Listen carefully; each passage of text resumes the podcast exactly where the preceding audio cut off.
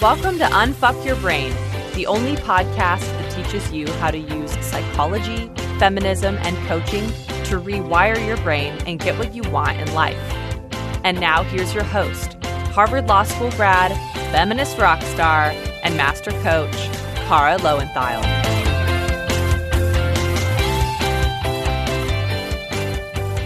Hello, my chickens.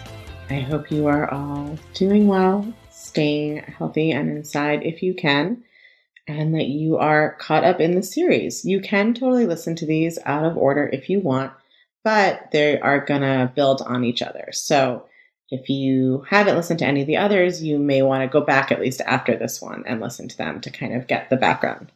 The other thing I want to ask you all to do is if you found this limited series helpful to share it with a friend or family member or loved one who you think could use some support right now.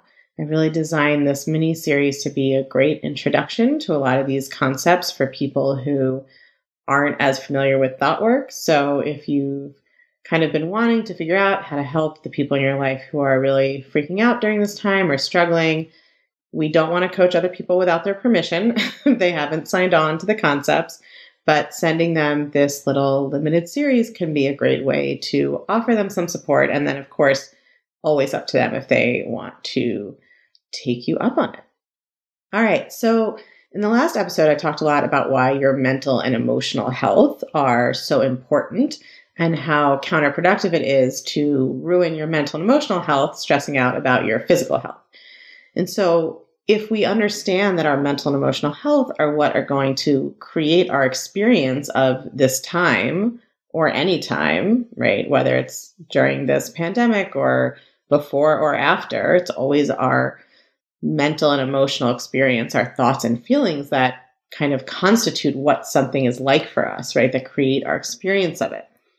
So if we understand that, then we can start to take these tools that I've been teaching you and build and kind of like Legos, right? Like stack and connect them together to understand how we can create the emotional and emotional experience and kind of results that we want to create during this time. And so today I want to talk about, I think, the two things that people need and want the most during times of upheaval. And those are one, how to stay focused and productive in some area of your life, right? Which produces stability and helps with that feeling of chaos and things being all over the place.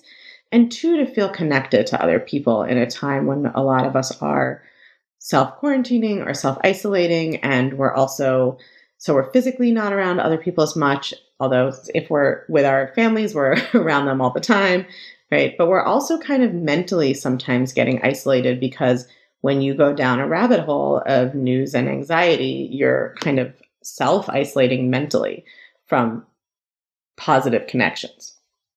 So, those are kind of the two things I want to talk about. So, let's start with how to stay productive. Now, I think that there's kind of two types of people here who really turn into the same type of person.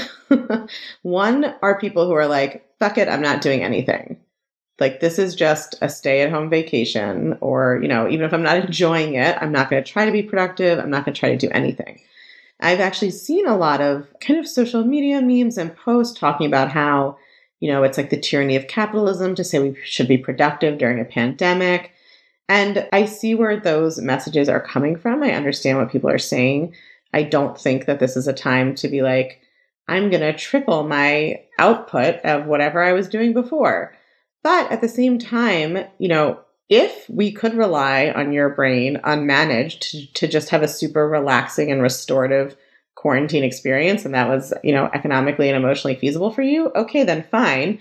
But most of you, that's not what's happening, right? It would be one thing if what you were doing was like working on your projects, your craft projects, and making art and cooking meals and taking long naps and like really restoring and relaxing. But that's not what most people, at least listening to this podcast, are doing with the time. So, trying to be productive and trying to create something is not about sort of kowtowing to productivity as as a kind of capitalist value or as being the most important thing in the world. It's about having some structure for your human brain so that you have something to do with yourself rather than just sit around and freak out.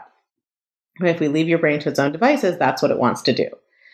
And just like small children, most humans need some structure.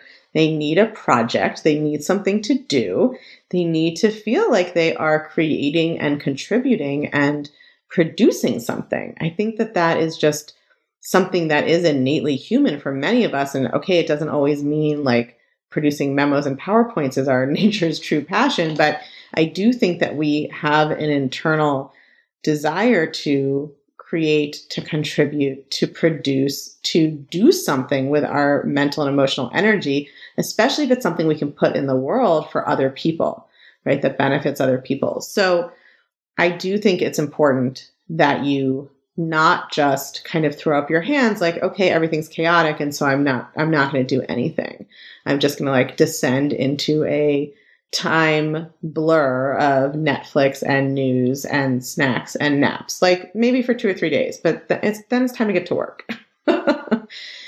On the other hand, the other extreme is having this kind of perfectionist fantasy that you can both of you and your partner do your jobs at 100% while also homeschooling your children who are all in the same room and also cooking, you know, gourmet meals every night and also repainting the house, right? We can go the other direction and have these unrealistic fantasies of productivity that are also not helpful. So, what I really recommend is what I always recommend, what I teach if you're in the clutch, stick with what I teach you about how to calendar and organize your time right? And if you're not, we have Unfuck Your Brain episode number six is an overview of, of what I teach on time management. But the basics are I recommend that you plan what you're going to do with your time, right? So it's like eight to nine, I'm doing this, nine to 10, I'm doing that, 10 to 11, I'm doing that.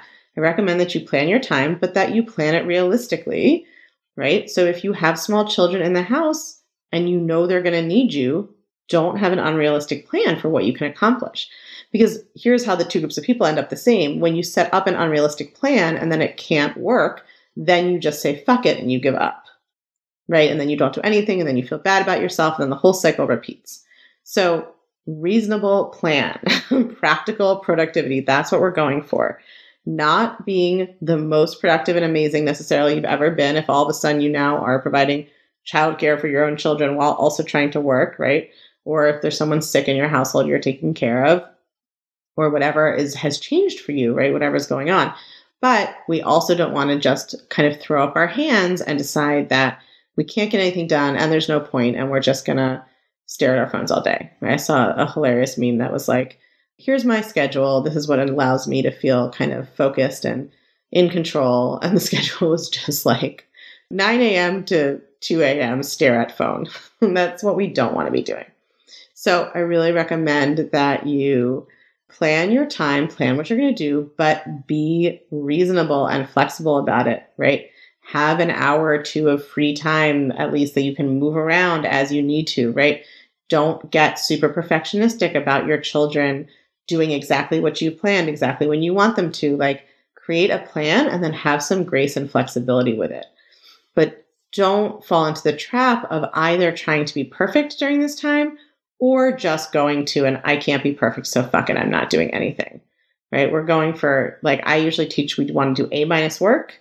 I think in this case we want to do like B work. like let's try to do B or B plus work. Not A plus and not D. Let's just go for that middle, right? Which for a lot of perfectionists is very uncomfortable.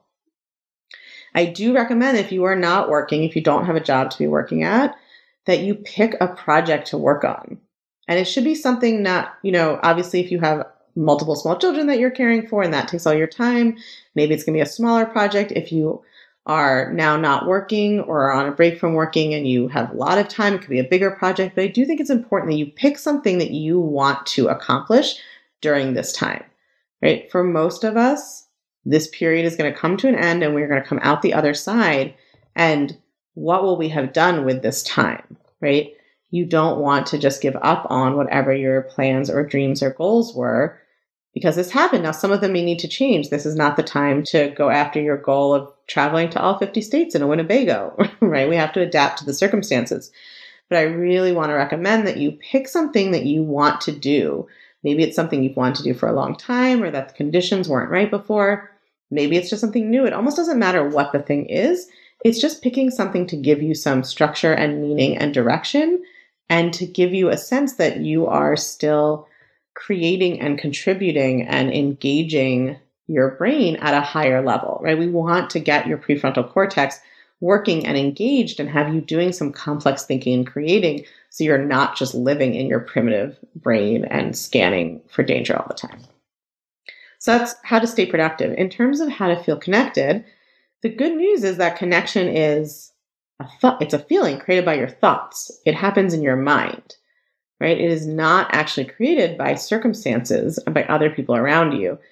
That is a, for some of you, that's a concept you already understand from the podcast. For some of you, that might be a bit a like record screech, what the fuck is she talking about moment. And if you listen to the rest of the podcast, I go into this in depth in a lot of other episodes. But let me just, I can prove it to you quickly. We have all been in a room full of other people and felt very alone, right?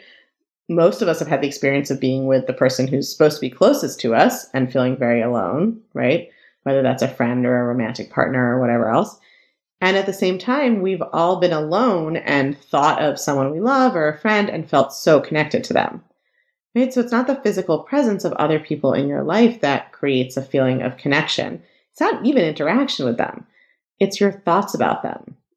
I do think staying connected in this time is super important. But the good news is that you don't have to be physically with people to feel connected to them. You can create connection by just thinking about how much you love someone, what you admire about them, what you enjoy about them, the good times you've had with them, whatever else it is. You can create love for other people. And it actually doesn't even have to be for specific people, right? For instance, some Buddhist traditions teach a meditation called a compassionate loving kindness medication has different names.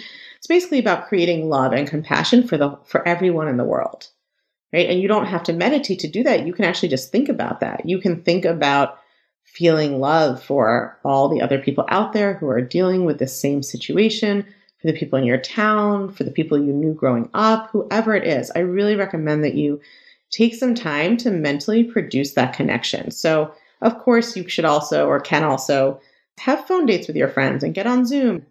So interesting. I've heard from a lot of my students that they're actually connecting way more with their kind of long distance friends than they were before this crisis because now everyone's home and everyone's looking to connect with the people in their lives. And so they actually are having more connection now than they were before. Just one of the kind of funny ways that things can turn out to be the opposite of what we fear. But the most important thing to remember is not to kind of focus on the idea that you're alone, that you're isolated, even if you live alone, right? You can feel connection with whoever you want by thinking about feeling that connection. And you can even just feel connection with people as a whole, even who you don't know. So I recommend that you take some time every day, even if it's just five minutes. Yes, reach out to a friend, make connection that way, but also just think about someone you love, someone you care about. Create that feeling of closeness for yourself. The more you do that, the less you will even notice that you may be home alone or that you haven't seen those people in person. You know, we don't know how long some of us are going to be practicing social distancing or spending more time alone or just with a few people who are around us already. And there's no better time to start practicing the ability to connect to other people and to feel that love and connection with them, whether they're there or not right? And that is such a beautiful thing about the human mind is that we can have that relationship with that person, even if we're not directly in contact with them. Many of us have that relationship with people who aren't even around anymore, right? We still love people who have passed away or who we're no longer in touch with. So just remember that yes, it's a social connection is important to humans. And for many of us, it's an important part of our lives, although not all of us but you don't have to be able to go to dinner or go to brunch or take that trip or even talk to the person in order to feel that connection that you want to feel. So if you focus on creating something, on being productive in some way that matters to you a little bit every day, and you focus on creating a little bit of connection with other people in your own mind every day, I promise you it's going to make every day feel a little bit more normal, a little bit more stable, and a lot more fulfilling, right? For however long we're in this particular situation, every day can have those elements. And so every day can feel a little more grounded, a little more rewarding, and a little more of the whole life that you want to have, right? We don't need to try to put our lives on hold just because the circumstances have changed. In fact, that's so counterproductive, right? And spending all of our time worrying about what the future will be means we're never actually present or enjoying the only time we have, which is now. So, how can you produce, create, contribute now? How can you feel connection with others and yourself now? Those are such powerful questions to ask yourself, and they're so much more useful than reading the news or asking yourself when the last time you might have had a cough was. Focus on that experience that you want to create, those emotions that you want to create, those results that you want to create. You have to do that intentionally. You cannot just rely on your brain to do it for you because it will not, my friend. At least my brain certainly has not yet. All right, that's it for how to stay productive and feel connected. I recorded this podcast and several others today for my productivity, and I feel connected to all of you. I love all of you so much, and I hope that you will take a minute to love on yourself and someone else today, too. I'll talk to you next episode. If you're loving what you're learning in the podcast, you have got to come check out The Clutch. The Clutch is my feminist coaching community for all things unfuck your brain. It's where you can get individual help applying all these concepts I teach to your own life and learning how to do thought work to blow your own mind. It's where you can learn new coaching tools not shared on the podcast that will change your life even more. It's where you can hang out and connect over all things thought work with other podcast chickens just like you and me. It's my favorite place on earth and it will change everything. I guarantee it. Come join us at www.unfuckyourbrain.com forward slash the clutch. Or you can just text your email address to 347 934 8861. You text your email address to that number, we'll text you right back with a link to check out everything you need to know about the clutch. 347 934 8861. Or again, just go online to www.unfuckyourbrain.com forward slash the clutch. I cannot wait to see you there.